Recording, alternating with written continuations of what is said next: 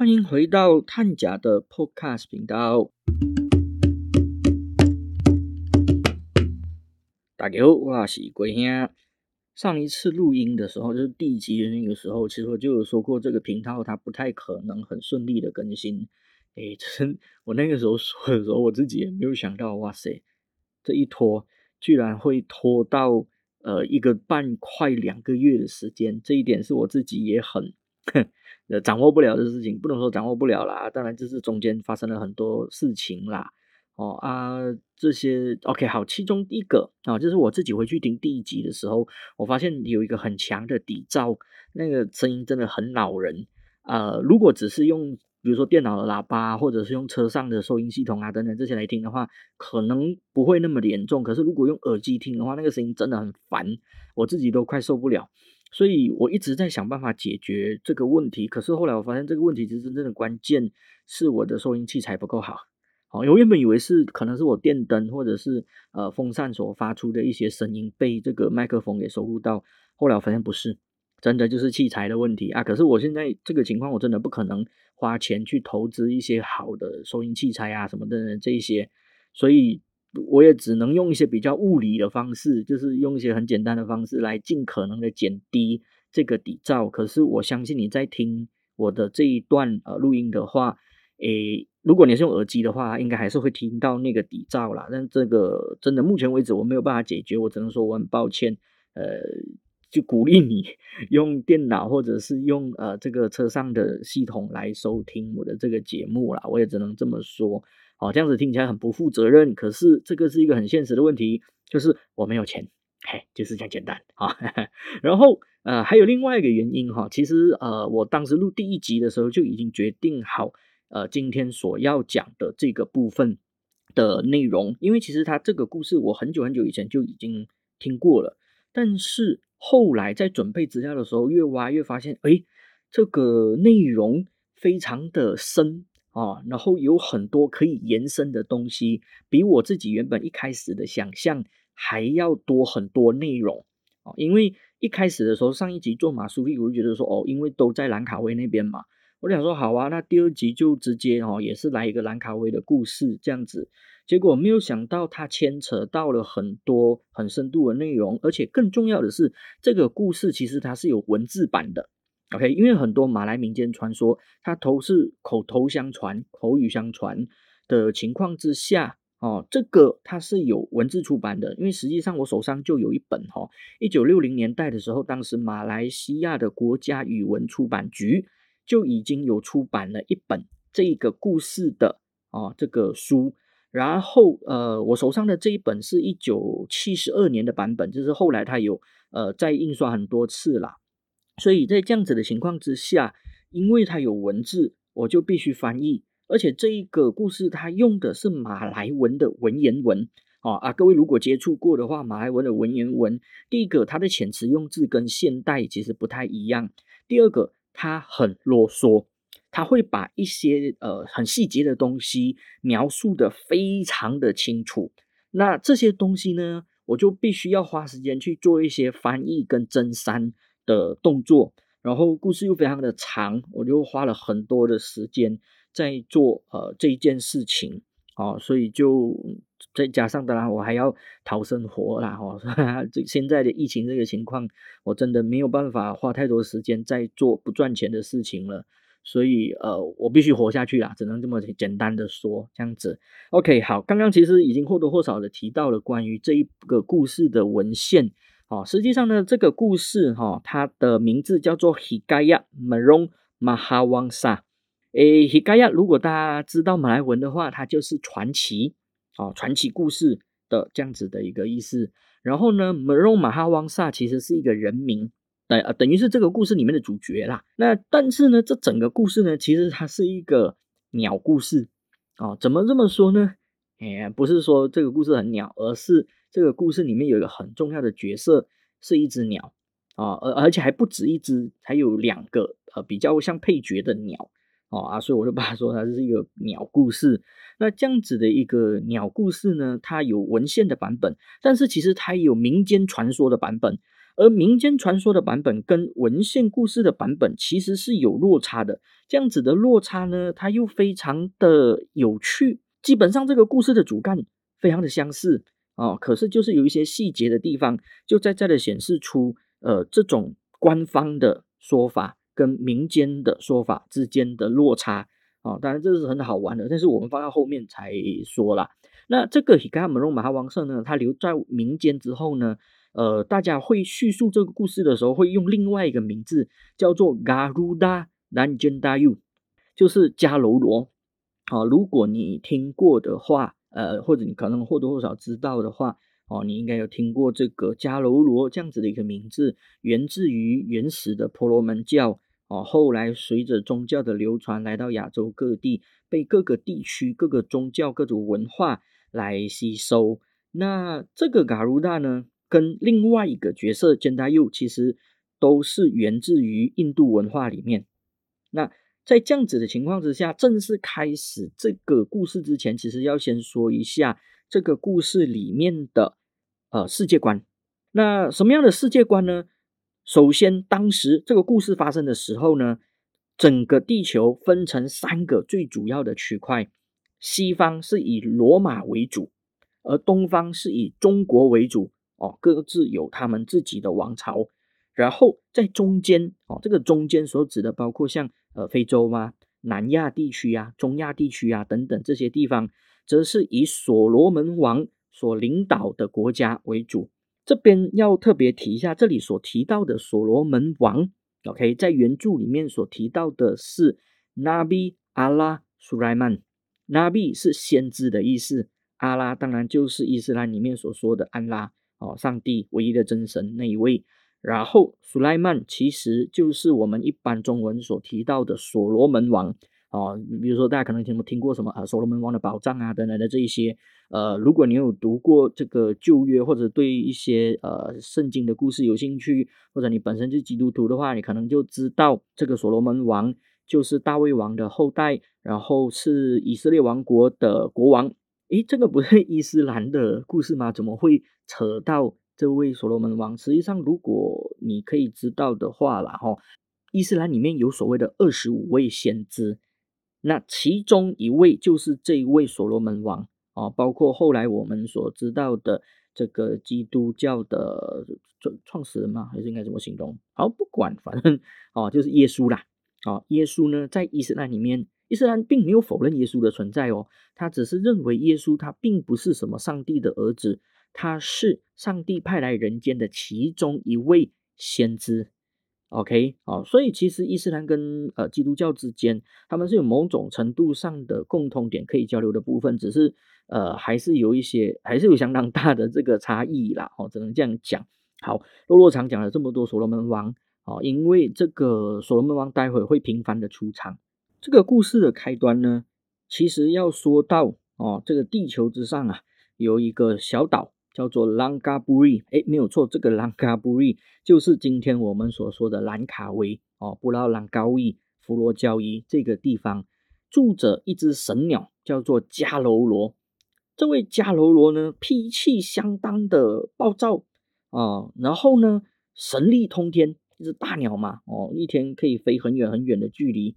那在这样子的情况之下呢？他也有一些朋友啦，虽然脾气暴躁，还是有一些朋友。有一天呢，他在这个兰嘎布利这里觅食的时候，就见到了一个老朋友啊。这个老朋友呢，叫做拉加瓦利。首先哦，拉加瓦利其实并不是这一呃，并不是一只鸟的名字，它是一种鸟的名字。OK，各位，如果你实际上去网络上搜寻 Google 的话，你会发现说，哎，原来这一只鸟它是一种雕。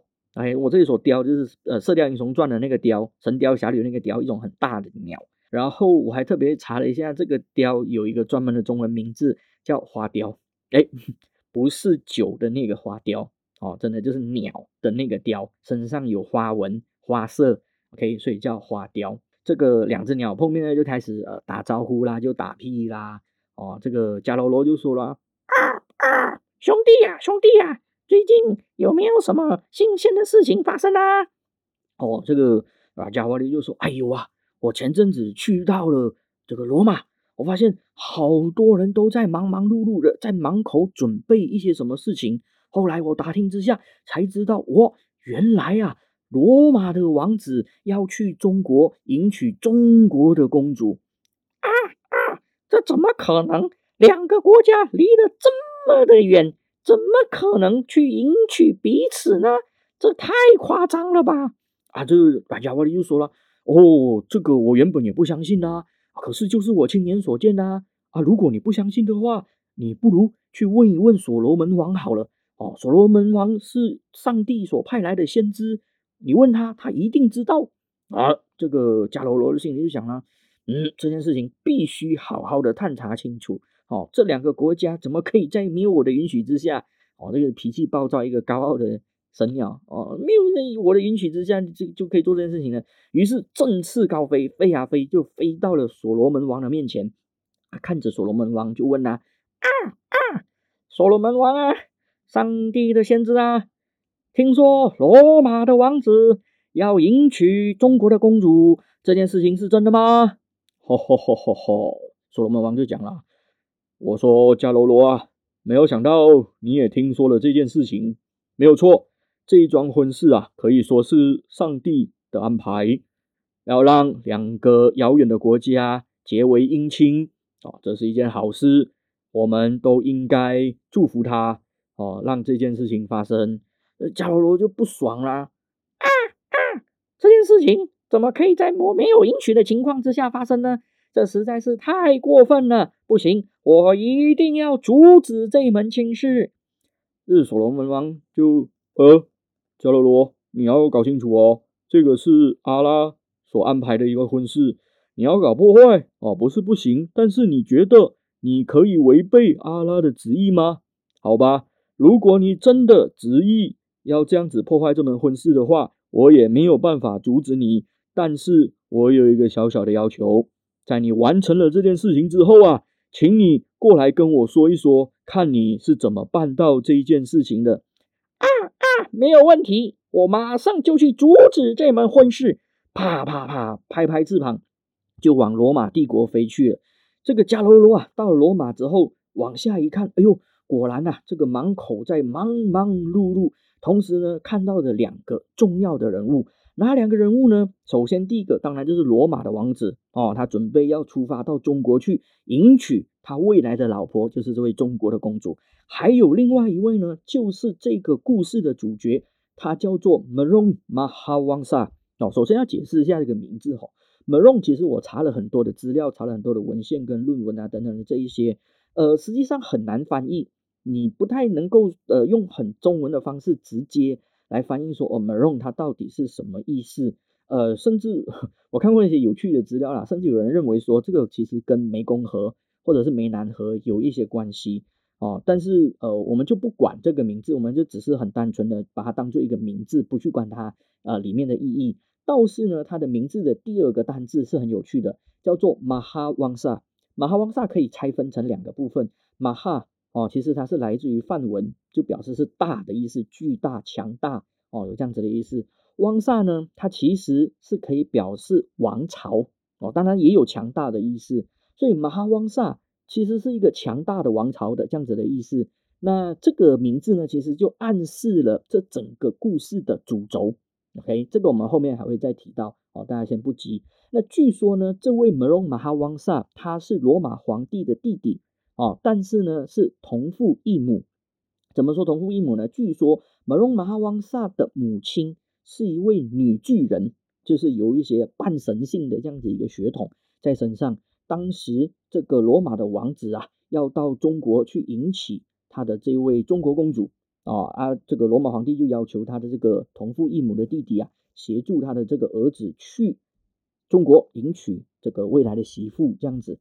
哦啊，会会这样子安排哦，当然就是有一些原因啦啊，诶，神的儿子诶，啊，会不会有可能跑来抢我的位置啊？哦，或者是发生一些不该发生的事情？哦，用这样子的方式可以达到一个调虎离山，好像也不错哦。不过这个罗马哈旺少当然也，我想他多多可以多多少少可以理解这个罗马皇帝的一些小心思啦。哦，那也很爽快的就把这个任务给接了下来。哦，那加罗罗看到了这个情况呢，觉得嗯。那如果我要破坏的话，要什么方式呢？哦，想一想，他就决定好，先不管罗马这边，因为毕竟他们有个军队，整理起来搞搞起来很麻烦呐。哦，那就干脆我先去中国好了。哦，神鸟嘛，振翅高飞，啪啪啪，一下子就到了中国，来到了中国的宫廷之上啊，还在这个宫廷的上方盘旋，盘啊盘啊盘啊，发现哎，这个花园里面啊，就有两个小姑娘就在那一边玩耍。一看哇，很明显的，这个就是那个公主啦。于是不管三七二十一，往下俯冲，左脚一个，不是不能讲脚，应该讲爪哦，左爪一个，右爪一个，把公主跟她的婢女两个都抓了起来，然后啪啪啪就回到了兰嘎布里，就是兰卡威这边啊，就把这两个小姑娘藏在她平常栖身的洞穴里面。但是呢，他其实也没有恶劣的对待这两个小姑娘啊，吃的啊什么等等的这些都有给他们，但就是把她软禁在这个岛上。啊，也不会让他们回到中国这样子。那另外一边呢，这个摩隆马哈旺萨带队哦，带着他的这个侄儿哦，通过千辛万苦，终于来到了孟加拉湾一带，就已经很靠近兰卡布利这边哦。那这个加罗罗啊，加罗罗加鲁达当然也感受到了这件事情，于是呢就想尽办法要破坏哦这个事情了嘛。那来到了罗马船队的上空啊。看哇，好多士兵，于是呢，就趁着夜黑风高的时候搞夜袭哦。晚上的时候，趁大家都睡着了，啪啪啪，突然用他的翅膀营造出好大的飓风，就把其中三艘船给吹翻了。哇！可是呢，这个时候，当然所有士兵也就醒了嘛。哇！就看到远方有一个大怪鸟，哦，就在搞破坏。哇！大家，尤其这个摩隆马哈旺萨就搭起了自己的神弓，弓上发下一个神箭。就往前一射，哇！这个加罗罗一看，哎呦，好厉害的武功，赶快就逃跑。那第二天早上呢，这个加罗罗又跑到船队这边来啦，哦，又继续搞破坏。这一次啊，更狠一点，直接用脚爪来摧毁这个罗马军队的战船，甚至啊，把罗马的王子也给推到海里去了。就在这样子的情况之下，就洋洋得意啦，哇啊，哈哈哈哈哈哈，这个。我的奸计终于成功了，哎，没有了，应该不会有人或者有鸟直接说自己的奸计。反正呢，加罗罗就用这样子的方式把整个船队给摧毁了，啊，就是自得意满了，哈哈，杀死了这个罗马的王子，这门城市婚事肯定是不会成了，哈哈哈，好高兴。然后啪啪啪的就回到了自己的洞穴。这时候呢，啊，中国的公主啊跟她的婢女就在这个小岛的海边就散步啦。突然就听到有一个男人在惨叫的声音啊！我好惨啊！啊！我要死了！啊！呃，公主就很好奇啦，就赶快叫她的婢女过去看一看，到底发生了什么事情。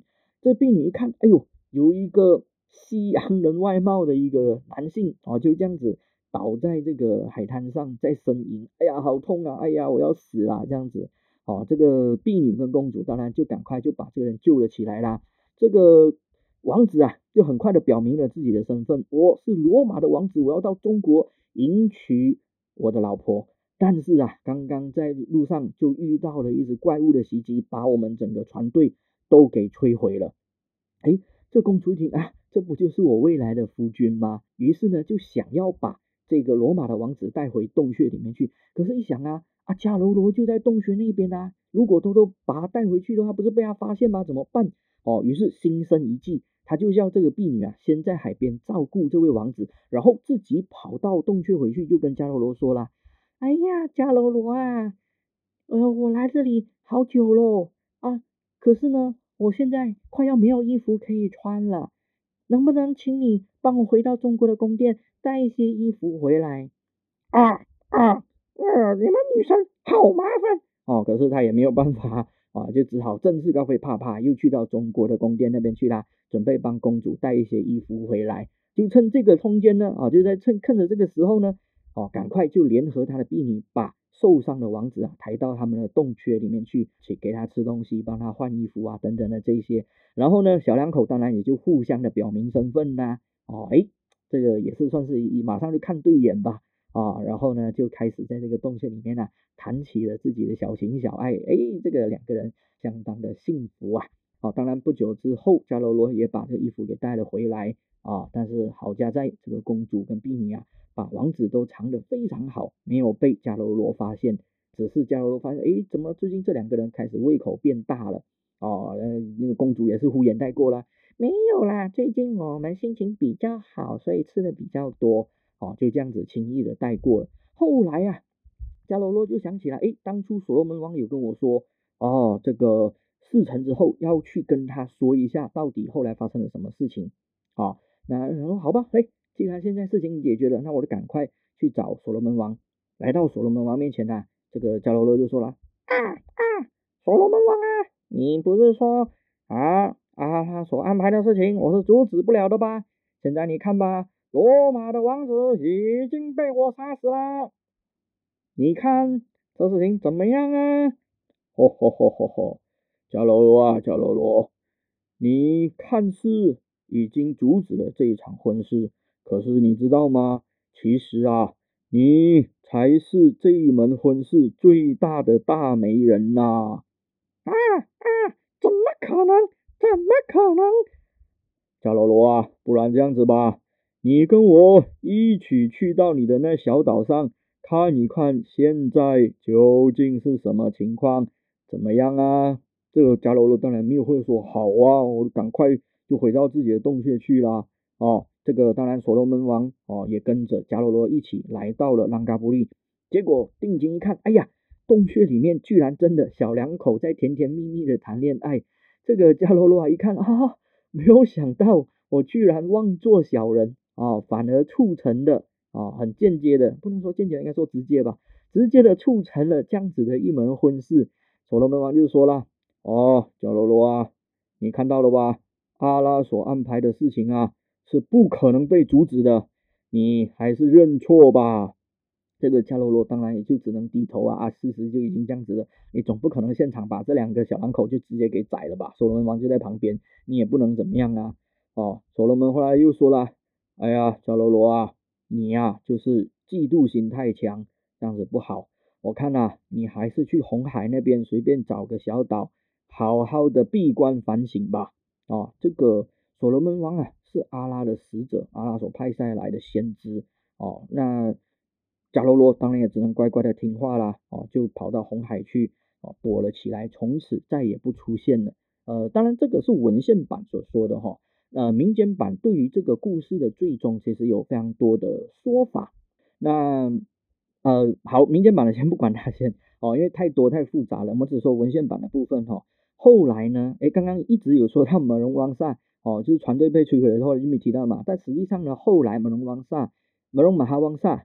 其实也就呃登陆在这个小岛上，跟他的所有这些士兵啊、随从啊等等的这一些，然后呢，他就觉得哎这个地方其实不错啊，不如干脆我就在这里建立我自己的地盘吧，也不想回到罗马去了。那所罗门王呢就安排啊中国的公主跟罗马的王子回去罗马，小两口就这样子在罗马平平安安的生活下去了。然后哦，当然他也派人去到了中国，跟中国的皇帝呀。稍微解释一下哦，到底发生了什么这样子的情况，然后呢，当然也就安慰了这位马哈旺萨啊，就是马龙马哈旺萨，然后呢，这位马龙马哈旺萨就此定居在这里，后来他所建立起来的这个政权就成为了今天我们所知道的吉达王朝。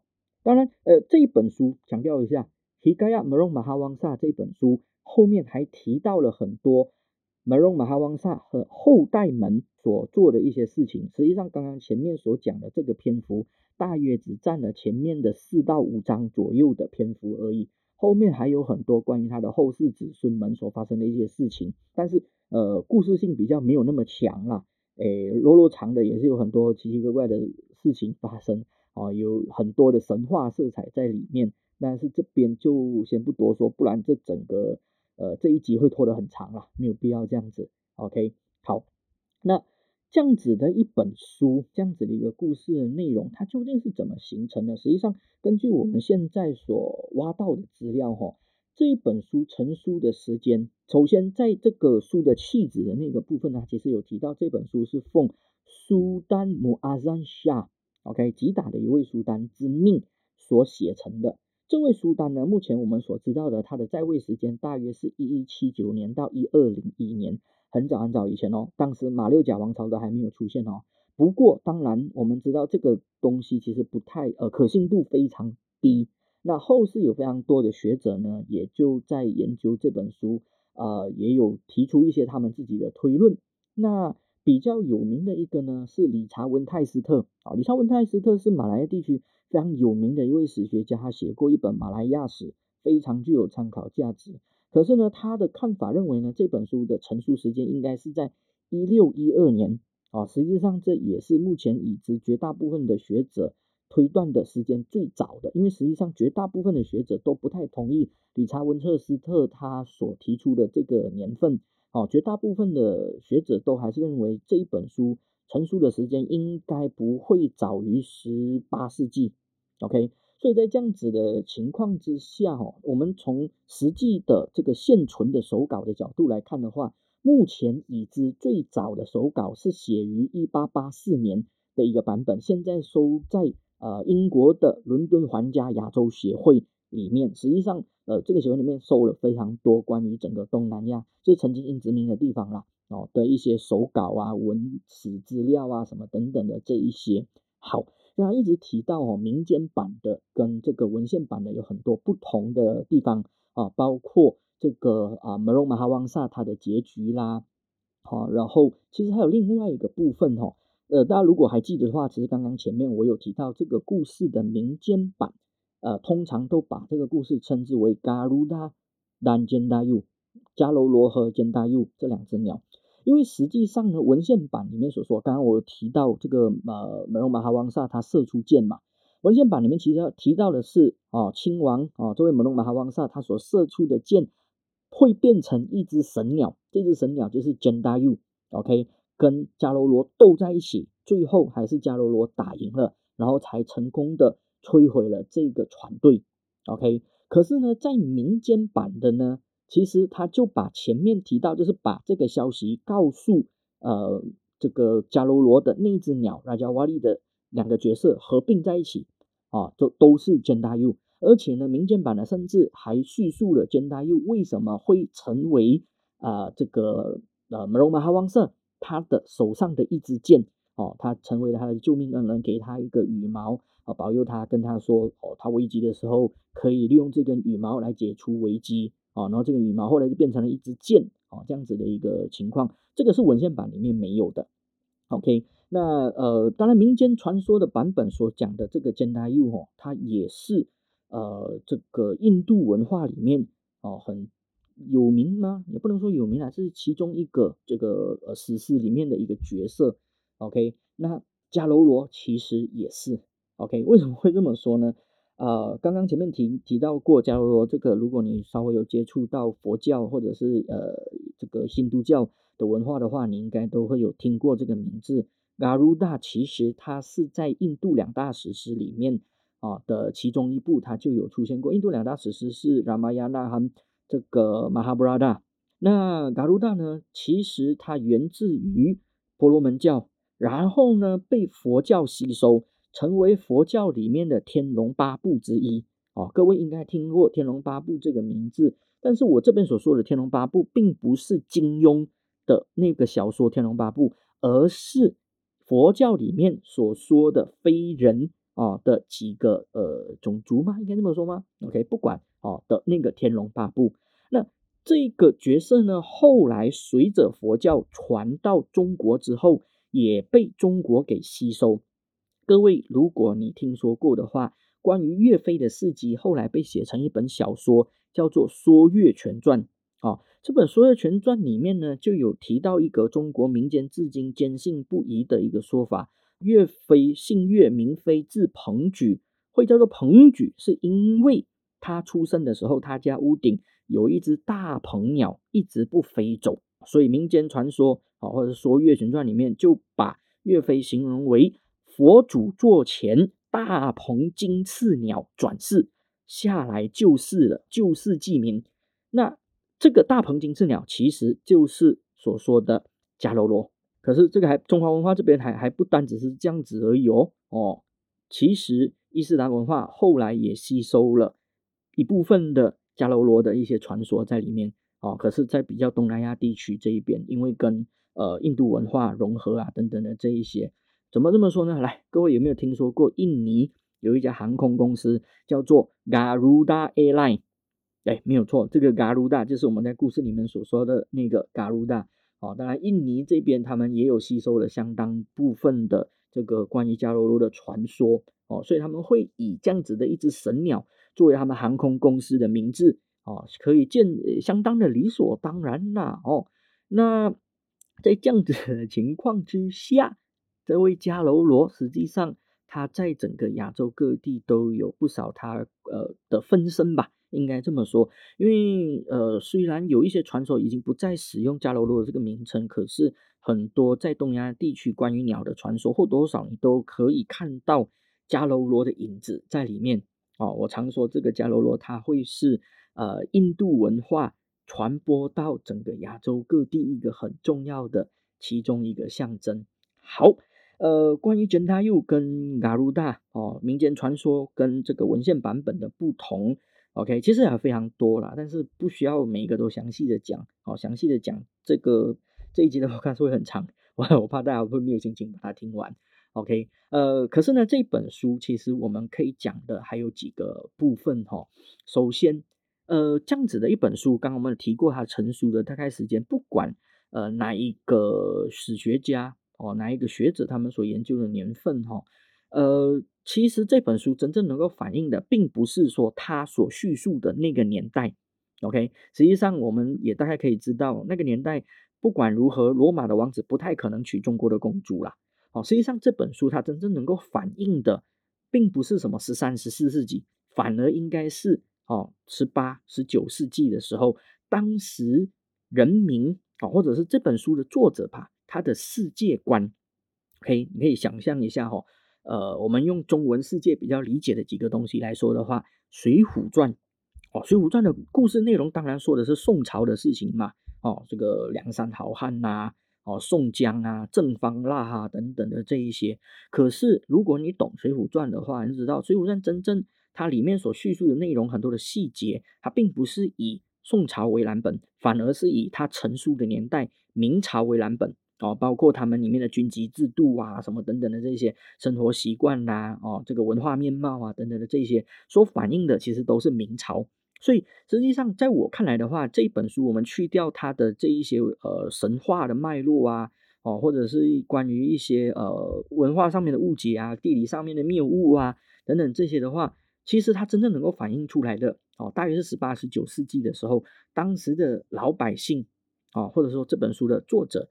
对于当时整个世界的想象大概是怎么样？实际上，同样这样子的情况，哦，呃，包括其他的马来文学经典啊，比如说像《马来纪年》就是加拉马拉尤，然后《希加亚汉段汉都亚传奇》等等的这一些，我们其实不必要哦，因为我们知道这些很多不可信的内容很荒谬啦，像神话啦，哦，可信度不高啦，这个都 OK 的，都很正常哦。可是我觉得我们不需要这样子一。一下子哦，一竹竿打翻全船。它其实所可以反映出来的内容，反而是它成书的那个年代。然后这本书呢，当然它还有另外一个呃很重要的部分所提到的，就是包括嘎鲁达啦、卷达又啦等等的这一些哦，它可以反映出来的是印度文化对当时的马来群岛的文化上面的影响是很显著的。哦，从内容上哦，包括像先知啦、阿拉等等所提到的层次，你就可以知道当时的伊斯兰化其实影响当深的。可是，即使伊斯兰化再深的情况之下，很明显的还是有很多印度文化的内容依然被保留到那个年代。那被保留在那个年代之后呢？其实每一个民族，他们都会用自己的想象力把它转化成自己的东西。各位。呃，我们可能在讲的一个更深入点，就是说这本书它所反映出来的是当时的人对于他们自己的民族起源。哎，我讲的就是白话一点，就是马来民族对于自己的民族起源的传说的一种叙述的方式。OK，你你想象一下哈，在华人，我们有盘古开天辟地，有女娲造人哦，有三皇五帝哦等等的这一些。这个是呃华人哦，或者说中华文化哦的这个呃怎么讲民族起源传说哦，或者像日本哦有这个伊耶纳奇、伊耶纳美，然后埃及比如说拉神哦什么等等的这一些，这个都是民族起源，这个是一个民族他们对于自己的来源，我从哪里来，我的根源是什么的一种想象。实际上，各位，如果你有念过，你有读过，你有看过，呃，《马来纪年》《汉都雅传奇》，还有今天所说的这一本《Hikaya Marong Wangsa》嘛，《Hikaya Marong Mahawansa》这本书的话，其实马来民族的起源传说是源自于啊，这个大家听了可能会吓一跳哈，亚历山大大帝。然后你说亚历山大大帝还上不是不是希腊那个马其顿？那个那个亚历山大大帝吗？对，没有错。实际上，很多的这一些传奇故事都把马来民族叙述为亚历山大大帝的后裔，好，或者更正确的说，马来王族是 亚历山大大帝的后裔。你觉得我们就很扯吧？但是其实我们又回到脉络上面来看的话，是有可能的。哎，但是我说的这有可能，并不是血缘上的有可能，而是这件事情有没有可能发生？因为实际上，亚历山大大帝他终其一生最远曾经远征到印度去。好，当然他在印度那场战争这就打赢打输这个，嗯，没有办法去考证的来的。重点是，好，他娶了印度当地的公主。那传说之中呢，就说，哎，他跟这个公主就生下了后代。这个后代呢，后来又辗转的来到马来群岛。最后成为马来群岛的王者，这样子听起来是不是比较合理一点点呢？哦，当然是不是真的这个亚历山大大帝的后裔，其实已经不重要了啦。重点就是什么？重点是马来文化哦的来源，它中间必然经过印度。所以呃，其实啊，说实在话哦，一个民族他去寻找一些强大的祖先哦，强大的祖宗。哦，这个是一个很正常的一个现象。我再举个例子哈，不知道大家有没有听过？呃，唐朝，唐朝的皇帝姓李嘛，对不对？哦，李唐，李唐，哦，唐朝的皇帝认为他们的祖先是老子，李是李耳，哈，老子没有没有不用怀疑，就是那个写《道德经》的那个老子。那你会觉得这不是很荒谬啊？这不是我我说啦，你可以自己去查哦。他们，所以在这样子的情况之下，每一个民族。呃，对于他们自己的文化来源哦，血缘来源的诠释，其实是可以去参考出它这样子的脉络，而且不单只是一本书啊，包括呃《马来纪年》哦，包括《汉都雅传奇》，包括这一本都是这么叙述的，只是它中间的那个流传的那个方式，每一本书叙述的都不同。但是至少这样子，你看哦，这本书《盖亚门龙马哈王社》，我们回头看的话，诶，对哦，一个罗马的亲王，而且还是半神。哦，妈妈是一个女巨人，这样子的一个情况之下，OK，来到了马来地区，后来在这个呃兰卡威这边建立起了这个兰卡苏嘎啊，然后又成为后来我们所知道的吉达王朝。哦，当然这个神话的部分我们去掉的话，只能说，哎，他们所认的祖宗，我们这样子形容吧，他们所认的祖宗，哦，很明显原来是有这样子的一个脉络的存在。呃，你会说很荒谬，但是我又很老实跟你说啊。那你觉得我们华人真的是皇帝的后代的几率有多高？我可以跟你讲，很低啦，诶，是不可怜的代际啦。啊，尤其我们马来西亚这边，绝大部分都是呃福建人啊，或者是所谓的广东人。其实，嗯，我们甚至某种程度上来讲，根本就不是汉人。哦，这个汉文化，好啦，这个很复杂，我们有机会再 提到这个部分。哦，太远了，太远了。OK，好，回来。那实际上呢，你看马龙马哈旺萨，它其实就是在补足从。印度到马来群岛这中间缺失的那个部分，并当然更重要的啦，哦，其实就是帮吉打王朝提上它的另外一个更高的这个层次。呃，当然这这样子的传说之中，它也没有办法完全去掉宗教的元素在里面。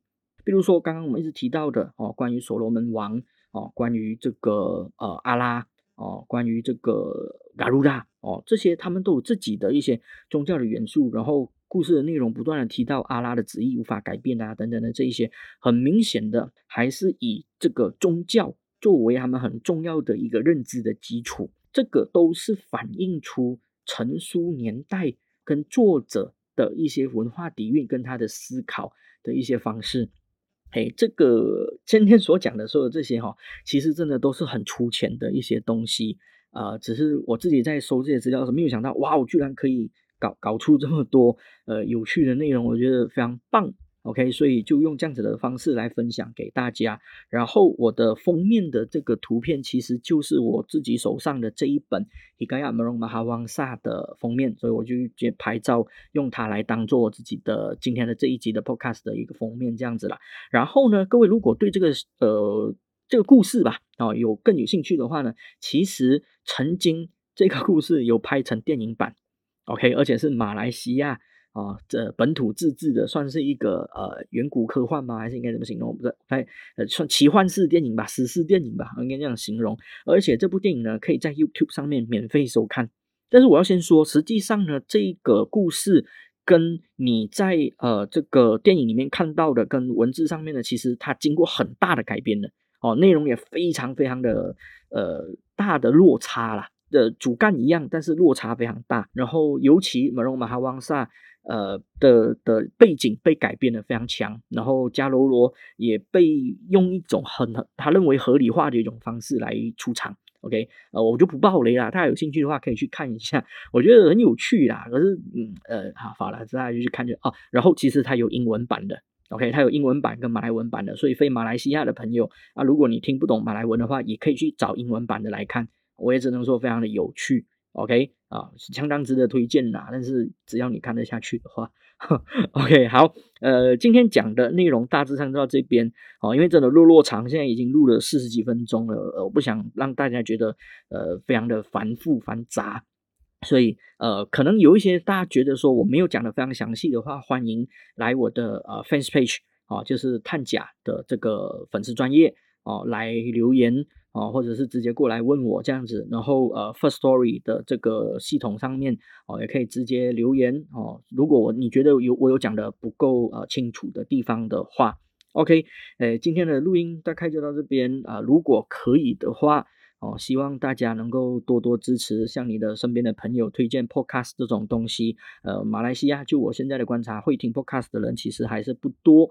诶，希望大家能够帮我推荐一下啦。那如果你愿意支持我的话，小弟我有在卖黑糖姜茶，哦，就是台湾所谓的姜母茶啦，我自己炒的，诶，多多少少可以帮助一下哦。所以只能说非常感谢大家啦。哦，那今天的节目就到这边，感谢大家收听，就这样，拜。